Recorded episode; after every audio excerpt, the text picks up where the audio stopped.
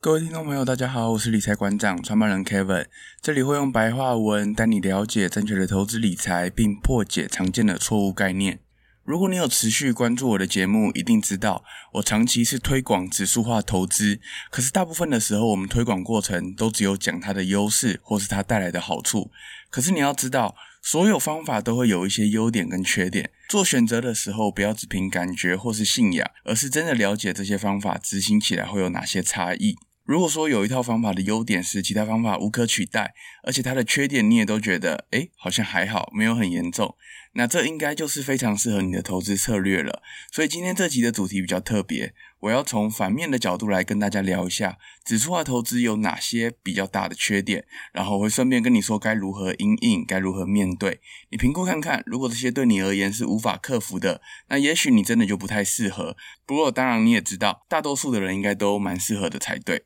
好吧，反正你就听完，然后再想想看咯。我们的投资策略第一个缺点是报酬率无法让你致富。指数化投资长期下来，平均一年的年化报酬大概是五趴到十趴左右。只想靠这种投资报酬率就翻身的人，我想还是有一大段的距离。如果你真的希望要在短时间内赚到一大笔钱的话，那我们的投资策略其实是帮不太上忙的。可是面对第一个缺点，应该是还蛮容易理解，因为有很多数据都显示，虽然五趴到十趴的年化报酬看起来不高，但这其实已经足以让你赢过大部分的华尔街操盘手了。那复利的效果长期下来会非常可观，重点是你也很难透过其他的研究方式来创造更好的投资报酬率。换句话说，就算你看不上眼这样的报酬率，也几乎没有更好的投资选择。而且我也必须提醒，真正能致富的是靠自己的努力，而不是寄托在投资的不确定性上。然后第二个比较大的缺点是，它短期内是无法见效的。基本上，我们整个概念都是以长期投资为主，不像乐透或是短线交易，今天买了马上就可以看到开票结果，所以关于刺激感的部分是比较不够的，而且它还会需要你非常大的耐心。那关于这个缺点的话，根据统计，所有资产其实都是持有越久，正报酬的几率也就越高。虽然可能没有办法在短时间之内就看到很明显的成效，但为了胜率以及目标的达成率着想，还是选择长期投资，我认为是比较妥当的。毕竟短期能看到成效的投机操作，胜率如果也很高的话，那还有谁要认真工作，对吧？那就直接在家里躺着交易股票就行啦。那大部分的人会想要认真工作，正是因为短期投机的胜率太低，那长期的投资又需要时间等待。那再来第三个缺点是需要极大的定力才能坚持下去。当身边的人都一窝蜂的投资其他股票的时候，你很容易因此而被动摇。而且不能跟朋友讨论投资行情，对有些人来说会觉得非常无聊。我自己的应对心态是，让自己置身于减少杂讯的环境，少关注太过于主动投资的言论还有新闻，然后也不需要太常跟亲友们讨论投资。你心里要很清楚，当人们陷入不理性的疯狂的时候，大家都知道的消息根本不值得用来判断股价。这只要回顾几次历史的风潮崩盘，应该就会知道了。那如果你觉得无聊，想追寻刺激感的话，我觉得从生活中下手会是比较好的选择啦，比方说爬山啊、溯溪啊、看鬼片什么的，我觉得都 OK，而且也都比较便宜，真的没必要从投资世界当中找寻刺激感，除非你觉得亏钱的感觉也让你很满足，那你再尝试。可是我相信，对于大部分的人来说，应该是很讨厌亏钱的。总之，指数化投资主要就是上面这三个缺点，各位可以参考一下。快速复习，第一个缺点，报酬率无法让你致富。诶，可是主要能让你致富的应该是你的人生才对，而且这样的报酬率赢过华尔街大部分的操盘手。再来第二个，短期内无法见效，但是呢，其实投资都要以长期投资为主，那这样子的胜率以及目标达成率会是比较高的。第三个是需要极大的定力才能坚持下去，这一点可能就要透过自己来找到一个比较没有投资杂讯的环境，然后尽量把刺激感的追寻摆在生活当中，而不是投资的世界里面。各位可以参考一下这些缺点，以及我提供的解决心态是不是你能接受的？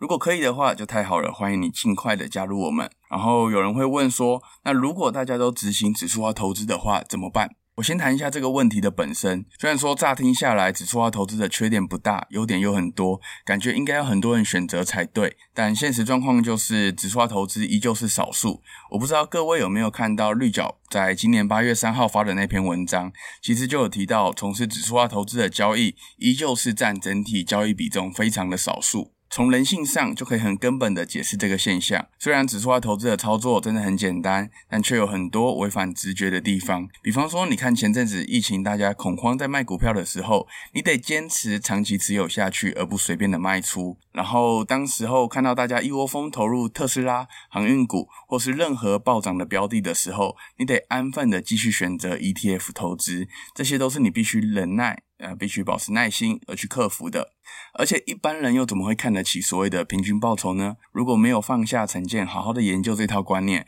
我相信谁也不会甘心只追求这个看似很平庸的平均报酬。人的大脑在投资上原本就有太多不理性的点要克服。就像各位在学生时期读书的时候，我们都知道认真读书很重要，但为什么大部分的人都没有认真读书呢？谁都知道投资必须维持纪律，但又有多少人可以坚守纪律呢？而且更悲哀的是，这套投资观念根本很难广泛的被台湾投资人所接触。在台湾拥有话语霸权的媒体或是金融机构，它就是靠着高成本商品的利益，还有贩售投资分析的流量为生。他们怎么会愿意推广这套真正从投资人出发的方法呢？所以我相信，在未来，虽然指数化投资会因为我的努力而被越来越多的人看见以及执行，可是一定还是相对少数。所有人都被动投资，我想这是不太可能会发生的。然后下一个问题是，就算不会所有人都被动投资好了，但如果有越来越多人都采用这套方法，会对我们造成什么样的负面影响吗？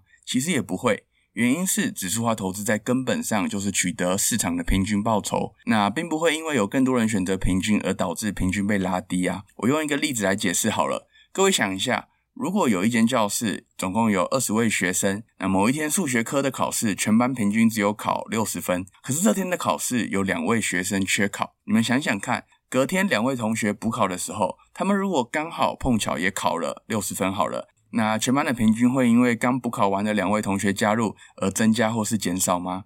不会的，就算后面又有一百位学生都考了平均六十分，全班的平均也不会改变。你没有听出重点吗？指数化投资，它就是一个追随平均报酬的策略。就算未来有更多人的加入，它其实也不会限缩我们的利益。所以我才会一直很热衷的在推广这样的概念。总之，虽然指数化投资本身也有一些小缺点，那如果能转个念头，我想这都是可以克服的。而且只要我们依旧维持着低成本、大范围分散，然后长期持有资产的三个核心重点，不论未来局势怎么变动，指数化投资都会持续的有效。希望这样的解说有让你们更有信心。好，那今天的节目内容就到这边，希望各位喜欢今天的分享。如果想观看更多资讯，欢迎到我的网站 IGFB。另外，我也有提供专门讨论指数化投资的来社群，各平台你都只要搜寻理财馆长，应该就能找到。如果觉得我的节目对你有帮助，欢迎给我一个五星评价。那我们就下次见喽，拜拜。